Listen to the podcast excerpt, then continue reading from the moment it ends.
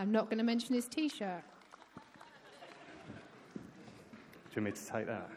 I purposefully didn't wear the black and white stripy one this morning because last time I got um, comments.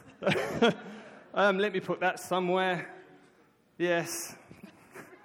Wandering around aimlessly on the stage this morning. And um, so, welcome to King's Hastings again. My name's Paul, I'm one of the pastors here. And um, I get the privilege and honour of speaking at that slot in between Christmas and New Year. And uh, when everyone's lively and everyone's feeling kind of, I'm sure you've all run half a marathon to run off that turkey and, um, and uh, everything else this morning. Um, if you're a child and you get a bit bored of hearing my voice, then I don't blame you. My son tells me that all the time. And um, there is actually a worksheet, just like a colouring sheet and that kind of stuff, just at the back of the auditorium. And uh, you're welcome to go, parents, you're welcome to go and grab a worksheet and do some colouring in. There's no children's work this morning. And indeed, if you're an adult and you get bored, why don't you make your way at the back? Pick up a colouring pencil and, um, and do a bit of colouring in and creativity uh, this fine um, morning on the 30th. So, what we're going to do to start with, I thought it would be a, a, a lively way of starting it, and um, is to do a bit of a science experiment. Is that okay? Are you up for that? I tried this in my kitchen uh, the other day. A window nearly got broken, but um, that's okay. That's all right. So um, I'm not going to tell you what I'm going to do yet. In a moment, we're going to make a rocket that's okay. And um, I won't do it, I'll do a polite rocket so that no health and safety violations are, um, are caused or, or anything like that. There's a way of doing this that fires a bigger bit up in the air, but I'm going to do it in a way that it fires a smaller bit up in the air. All right? I've got to go to Bexhill after this. So if this piece of plastic lands anywhere near you or on you, then please return it to its grateful owner because I've got to do this in about half an hour somewhere else as well. So um, watch out for there might be a little pop, okay? Hopefully there won't be an explosion or a bang. And, um, and watch this little bit of plastic, hopefully, fly into the air. Are we ready? I can feel the excitement in the room. Okay, just come. I know Christmas has been exciting. This is just going to add to it. It's going to be the cherry on the cake. Are you ready?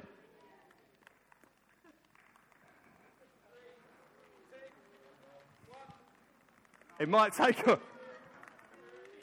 the things you do to take up time in the preach. Unbelievable. Come on, come on. It will go in a minute. It will, it will go. hey! so, thank you very much. I'll sit back down. So, what's just happened is I put an Alka Seltzer in a tiny teaspoonful of water in a 35 millimeter camera film case. And what happens is the gas build-up that, that creates, uh, creates energy in it and it pops the lid. You can do it the other way around, and the big bit actually flies up into the air and it goes really well. Why have I done that? I have no idea. Why have I done that? There is a reason why I've done that. Isn't it amazing how sometimes the smallest half piece of tablet that big, when dropped into inside something, you put a lid on it, and the amount of energy that builds up, and it causes the lid to just blow off. Now, I don't know about you, sometimes when someone can say something to us, it's like an Alka Seltzer drops into who we are, and it bubbles away, and it keeps bubbling, and it keeps bubbling until you just blow your top. I don't know if I'm the only one in the room that experiences that kind of thing. I'm happily to admit that there are plenty of times when sometimes something's said and it just bubbles away inside, and you get that sense of you feel disgruntled, you feel hard done by, you feel like someone said something that's not very nice. It bubbles away, and all you just want to do is just blow your top and let the whole world know how unjust it is and that you're the one that's all okay. And um, what we're going to do this morning is we're kind of going to talk about that, but it points to something else. That'll make sense as we go along. We're going to look at a great book of the Bible, all right? It's a letter of the Bible, all right? And it's called the Letter to Philemon often something that's overlooked, but I absolutely love it. It's practical, it's brilliant, it's a skillfully written letter by someone called Paul. Okay, and what we're going to do, we're going to kind of unpack it, we're going to look at it, and um, I'm not going to thoroughly divulge in it or anything like that. We're going to skim over the story, and um, because there's a reason why I want to do that. So, Philemon. This is a book that was written to Philemon, who was actually a house church overseer. So he oversaw a church that met in his house, and, um, and he lived in a place called uh, Colossae. Colossae? Anyone want to add any uh, further insights into how you might pronounce that? Colossae. Okay, and it was delivered by two people. One of these people was called Tychicus, who was a very small man, and um, Tychicus, and okay, and uh, the other guy was called Onesimus, because Paul himself was old and actually in chains at this point. So you got Paul who's in prison. He writes a letter, and, um, and uh, this is what's happened. I need quickly two volunteers. Daughter, Maddie, would you mind coming up? And, um, and Jess Loom, would you mind coming up? Here's what I'm going to do I'm going to try my best to, um, to kind of describe what's going on. You can be called Philemon, funny enough, and you can be called Onesimus, if you wouldn't mind going over to here. So here's kind of how the story plays out. To start with, actually, you two need to be together. It's a good start. to start with, you have these two lovely people who are actually living together. This is Philemon, and Philemon owned a slave, and the slave was called Onesimus. And so these two, um, this was your master, Maddie, and um, a very kind, loving, careful master. But somewhere along the line, something happened and um, Onesimus actually stole money and did a runner. Ooh. you know I went to the pantomime yesterday. You guys will be brilliant at it. And um, this is a true story, obviously. Philemon, a household owner, owned a slave called Onesimus. Onesimus steals money and runs. That kind of crime is punishable by death under Roman law. So now Onesimus is a wanted person on the run. Philemon at some point becomes a Christian. I will be the Apostle Paul um, under my ministry, okay? And um, I'm in chains for the gospel, this kind of stuff. Somehow, somewhere along the line, while Onesimus is on the run, Onesimus comes across my path, hears the gospel, and becomes a Christian. Hello, Onesimus. We're running Alpha course. Would you like to come? Yes, I would. And would you like to be a Christian? Yes, I would. So um, Onesimus becomes a Christian along the way. Here's the problem this is why the book of Philemon is such an amazingly, brilliantly awkward, real life situation. Here's what's going on I'm Paul. At this point, I'm in chains for the gospel. I am actually harboring a criminal. I know that this person is a criminal. They have become a Christian under my ministry. I know the story that um, Onesimus has stolen money from Philemon. The thing is, I also know Philemon. I know that Philemon has become a Christian under my ministry and is a house church leader. So, as a person stuck in the middle, what do I do? What do I do? It's a brilliantly awkward situation. Here's what I do I write the book of uh, a letter to Philemon.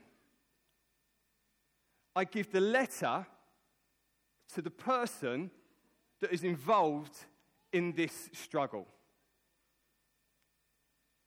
The situation that might have caused a bit of a blowing of a top. Who knows how these two are feeling? But I write a letter, I know the situation, I give it to Onesimus, and I send it with Onesimus, with a very small man called Tychicus, over to Philemon. That's the letter that you will find in the book of the Bible, Philemon. That's the background to what it's all about. Here's the thing where are we? What we're going to talk about this morning is the importance of one another. The importance of one another. Somewhere, Paul sends Onesimus back to Philemon because he knows that one another is important. It's the story of a letter. It's the story of three men, and it's the story of an incredibly awkward situation. Put your hands up if you've been involved in awkward situations before that involve relationship, that involve kind of like you've just blown your top or someone's blown the top and there's just something between you now and that kind of stuff. Be surprised if most of us in the room wasn't involved in this. This is how practical the Bible is. This is how it speaks to us today. You right there, girls? Here's what's going to happen. Paul sends Onesimus to Philemon with a letter of reconciliation. Onesimus willingly willingly goes back to Philemon. And he has to swallow his fear and he has to seek forgiveness. And then you've got Philemon. Philemon has to overcome a whole load of pride. A whole load of pride. And allow that forgiveness and offer that forgiveness to happen.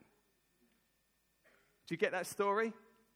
Okay, so Paul skillfully writes the most persuasive letter and fills it with so much richness and truth of why reconciliation has to take place. Let's give a round of applause to Onesimus and Philemon. So I, I, like to ask questions. I like to ask a lot of questions. This is a story about reconciliation. Okay, it's a story about a letter, this kind of stuff, the stuff that I've already been through. But is that it? Is that it? In church, we hear a lot about forgiveness, the forgiveness of God. And the gospel is a, a message of forgiveness. But is that it? Is it simply a message of forgiveness? Or does it, that, that forgiveness open the door to something else? So, my question is why? My question is why does Paul put Onesimus in such an awkward position? And why does Onesimus willingly go over to the person that he's stolen money from that could possibly throw him to the Romans and, and have him killed or whatever, and, and he get whatever, whatever that leads to? Why is there such a willingness for this to happen? It's because there's a deeper theological reason, and this is the bit that I want to get to this morning. There's a deeper theological reason why Onesimus does it, why Paul asks him to do it. Probably why Philemon, in the long run, accepts this um, apology and forgiveness is offered. There's a deeper word, and that word is called koinonia. Koinonia, which is maybe a word that you've heard. I was speaking to my dad about this yesterday, and he was like, Oh, I haven't heard that word in a long time. And I was like, yeah, maybe. Maybe this is something, another word that's uh, good to dig up. It might be something you've heard about in the past, but we're going to explain a bit about what it means. Koinonia is a Greek word meaning fellowship. It's a Greek word meaning sharing in common. It's a Greek word meaning communion. It's a Greek word meaning community. And it's not the kind of word that offers kind of forgiveness and just says, oh, yeah, let bygones be bygones, it's all right. Forgiveness has taken place. We'll just go our separate ways. And it kind of like, we know we've got a bit of a grudge, but we kind of forgive each other. No, it's not about letting bygones be bygones. Koinonia is, is a massively deep sense of accepting each other, of one anothering that idea of one another, living life out together, and what that means in the body of Christ, what it means in the church. It's a key part of who we are. I want to offer you to kind of quickly take a look around you this morning. Have a look. Have a look. There'll be familiar faces, there'll be faces that you don't recognize, if this is your first morning here, it's probably really awkward that all these people are staring at you right now. They're not all staring at you, don't worry. If they are, it's a bit weird, but hopefully they're not. The people around you, the people that you share life with, this is the best we've got. And it's a, I don't that's, that's, that's, I've said really That is, I'm going to I'm going to rein that back in. What I mean by that is, God's purpose on this earth in local church is this takes place. There's a deep sense of together. There's a deep sense of working stuff out. There's a deep sense of meeting up. And that is so important, so important, that Paul puts Onesimus in the most awkward position because he wants reconciliation to take place so that together, one anothering can happen.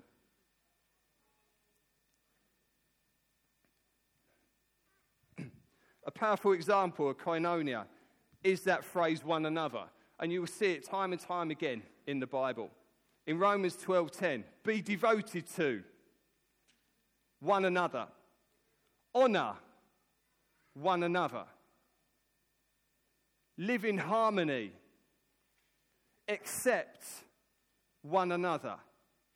Guys, accept one another. Serve one another in love. Be kind and compassionate to one another. Admonish one another. There's a good word. Admonish one another. Encourage one another. Spur one another on towards love and good deeds.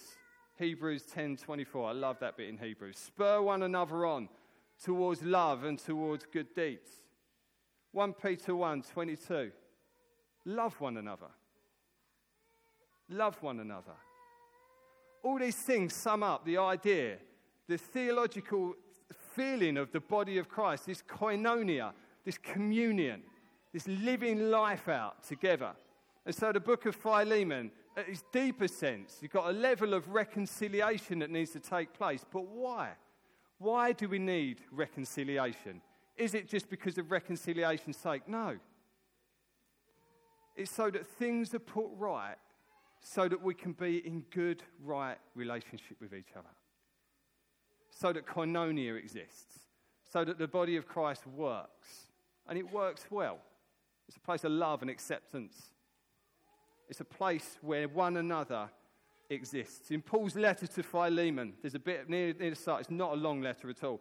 We read that Paul prays for Philemon's partnership. There's a partnership going on between him and Paul, and Paul brings him back to that. Talks about partnership with him in the faith, and that that partnership will be really effective. That idea of partnership, that idea of doing this stuff together. So, this letter to Philemon, purposely sent with a willing Onesimus, was always that partnership and koinonia would exist, and that's maintained through reconciliation. so, let me round up. That's what I've just said. let me round up. I want to take this opportunity, if I can, to just say three things, okay? Out of the idea of reconciliation being important, but reconciliation is more important because of what it leads to. It leads to us being right with each other. It leads to church, King's Church, across all its venues, flowing and working healthy and well and this kind of stuff. It's not about being professionally run. It's not about everything being perfect. It's about one another. It's about being together. And it's about that flowing well, that working right, because we're the body of Christ. I want to take time to say three things. The first thing is, I want to say, this is from me, and I'm sure it's from other people. We're going to get a chance to do this. This is from me. I want to say a huge thank you to everyone that makes King's Church happen. Because without everyone, one another in and getting involved, we wouldn't be sitting on the chairs that we're sitting on. You wouldn't have got the amazing welcome that you had at the door. You wouldn't get the cups of tea, actually. If we didn't have tea at the end, I guarantee you that conversations would be so much more awkward. They would. There's something about grabbing a cup of tea and having a chat with someone. Genuinely, I want to say a massive thank you to the catering team, to the refreshments guys that turn up. Thank you to the guys that set out the chairs week on week. It means a lot. Thank you to the guys that are on welcome. Thank you to the guys that do the kids' work. Do you know what? If you're sitting here and you're not on a team, thank you for the times where you sat with someone on a Sunday morning and just encouraged them. Thank you for all of the one anothering that everyone in the room does. I'm, I mean that genuinely Because without that, what would it be? What would it be? You take the life out of who we are as a church. That one another in, that sense of community is so, so important. So, the first thing I wanted to say was tar. Thank you. Thank you for making me and my. It's a tenuously, I, I did well with that. But thank you for making my family and me be, just feel so welcome. And um, it means a lot to be part of this church. I want to say thank you for that. Second bit I want to say is to kind of stand with those people that have won something over the past year, those people that have maintained reconciliation. You've chosen to forgive someone. You've chosen to put relationship with someone as more important than holding a grudge against them. Does that make sense? This idea of reconciliation. We've kind of all been there. I've been there. I've done it. And when I look back at those times, for me, I see it as a win. Because something negative hasn't won and something right and true has come through. And I've stood my ground and I've made some choices and I've walked in the way that Jesus has taught me to walk and it's worked out. I see these things as wins. So I want to stand with you. If you've won one of them this year, or a few of them, if you've won one of them with me, thank you very much. okay? And um, so thank you. Well done for that win. And the last thing is just to say, go, keep doing it. When 2019 hits in a couple of days' time, when we get a new year and all this kind of stuff, this isn't a New Year's resolution talk. This is a guys, let's keep doing what we've been doing. Keep building, keep going. We're looking at a year and mission and this kind of stuff. Keep reconciliation at its heart, but even deeper than that, let's keep one another in, supporting, backing each other up one another towards love and good deeds. All the kind of stuff that we've just read about. It's important.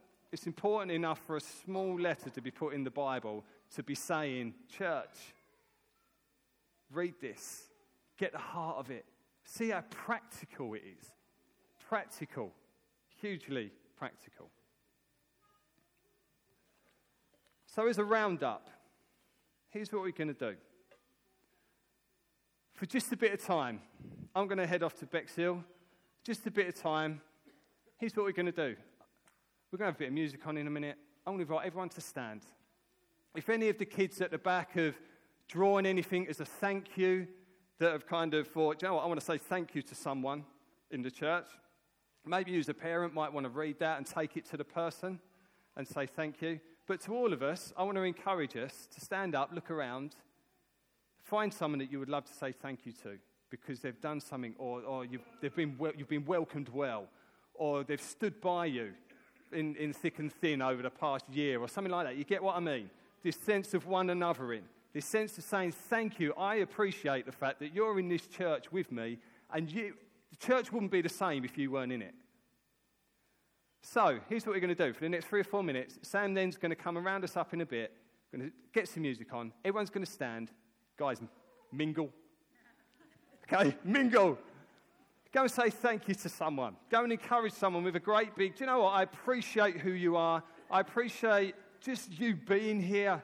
It's a massive thing. And have a great new year.